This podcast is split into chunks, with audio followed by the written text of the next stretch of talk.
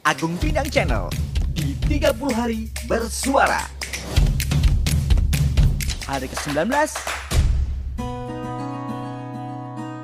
Ya, kita sudah memasuki hari yang ke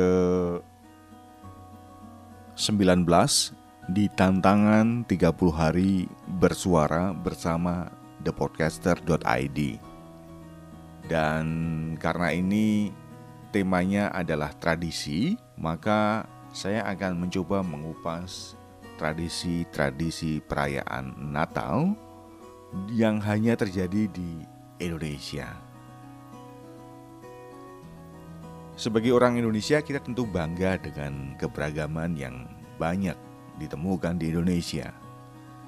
Tidak hanya budaya, tetapi kepercayaan di Indonesia pun beragam dan memiliki tradisi yang unik dalam perayaannya. Berbicara tentang perayaan sebuah tradisi, beberapa daerah di Indonesia dikenal memiliki tradisi yang unik dalam merayakan Natal. Tentu saja, tradisi unik ini dilakukan secara turun-temurun. Dengan tradisi yang unik dan tidak dimiliki oleh daerah lain, ada beberapa daerah yang cocok untuk dijadikan tujuan destinasi kalau kelak pandemi ini sudah berakhir dan Anda akan menemukan nuansa yang berbeda. Salah satunya adalah tradisi wayang kulit di Yogyakarta. Di Yogyakarta, perayaan Natal dibumbui dengan budaya setempat. Kita bisa melihatnya secara langsung ketika sedang berada di Yogyakarta.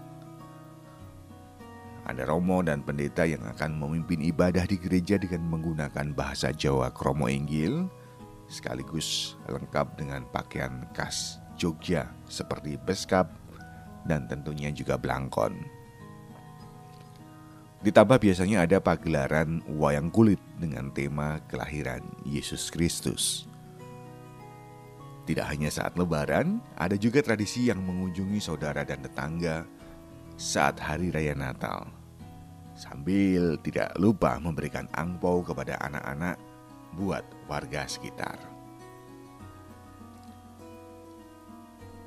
Di Jakarta, tepatnya di daerah Kampung Tugu di kawasan Cilincing, ada tradisi yang namanya Rabu-Rabu.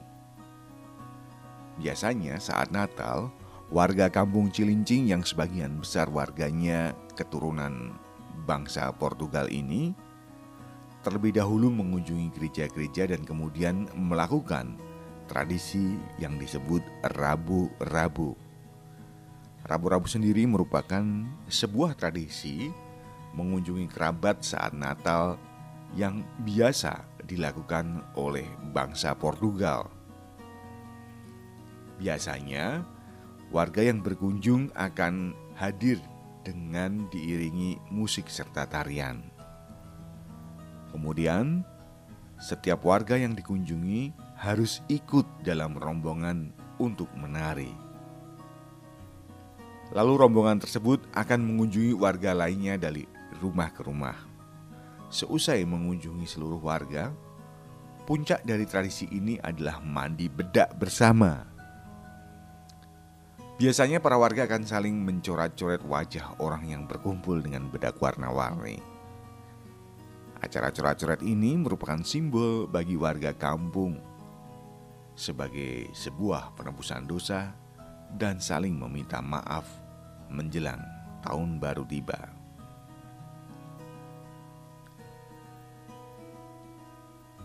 Daerah lain di Indonesia, di daerah Sumatera Utara, ada tradisi namanya Marbinda. Ini hampir sama dengan perayaan Idul Adha bagi kalangan umat Muslim, yakni dengan cara mengurbankan sejumlah hewan kurban. Hewan yang dikurbankan merupakan hasil iuran atau patungan warga yang dilakukan sebelum perayaan Natal tiba. Hewan yang dikurbankan tergantung dari jumlah dana yang terkumpul. Jika dana yang terkumpul cukup banyak, biasanya warga akan mengorbankan kerbau. Tetapi, jika dana yang terkumpul sedikit, warga cukup menyembelih babi. Hasil dari penyembelihan hasil dari penyembelihan ini akan dibagikan secara merata kepada setiap warga yang ikut berpartisipasi. Tradisi unik lainnya adalah tradisi yang berada di daerah Flores. Karena kalau kita punya kesempatan ke daerah Flores, ada yang namanya meriam bambu. Nah, untuk membuat meriam bambu, ini biasanya abu dapur dan minyak tanah dimasukkan ke dalam bambu yang sudah dipahat rapi, lalu api akan dimasukkan dalam lubang kecil pada bambu. Berdasarkan budaya Manggarai dan Flores, meriam bambu sebenarnya menandakan bahwa ada orang yang meninggal dunia.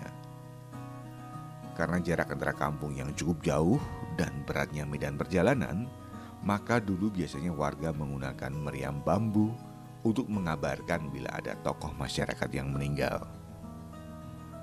Tetapi seiring dengan perjalanan waktu, belakangan selain ada tokoh masyarakat yang meninggal, meriam bambu pun dibunyikan pada masa Advent dan Natal hingga Tahun Baru. Tradisi meriam bambu ini menjadi ungkapan kegembiraan atas kelahiran Yesus Kristus. Ada lagi perayaan Natal yang di Manado dikenal dengan kunci tahun. Uniknya di daerah Manado, merayakan Natal berbeda pada daerah umumnya. Di mana kalau biasanya banyak yang merayakan Natal pada tanggal 24 atau 25 Desember, tetapi di sana perayaan Natal sudah dimulai sejak awal bulan Desember. Mulai tanggal 1 Desember, warga Manado akan merayakan berbagai acara perayaan pranatal sampai puncaknya nanti tanggal 25. Tapi tidak hanya sampai 25 Desember. Setelah acara puncak, para warga akan berkunjung ke pemakaman keluarga sebagai bagian dari rangkaian acara Natal. Tidak hanya berkunjung, para warga juga akan membersihkan area pemakaman serta menghias sekitar area pemakaman dengan bunga segar. Tradisi Natal di Manado masih berlanjut hingga minggu pertama bulan Januari, di mana warga mengadakan tradisi tahun kunci. Tradisi tahun kunci adalah tradisi parade dengan berjalan mengelilingi kampung dengan menggunakan kostum unik untuk menghibur penonton. One, two, three. Sampai jumpa di Agung Pindang Channel 30 hari bersuara.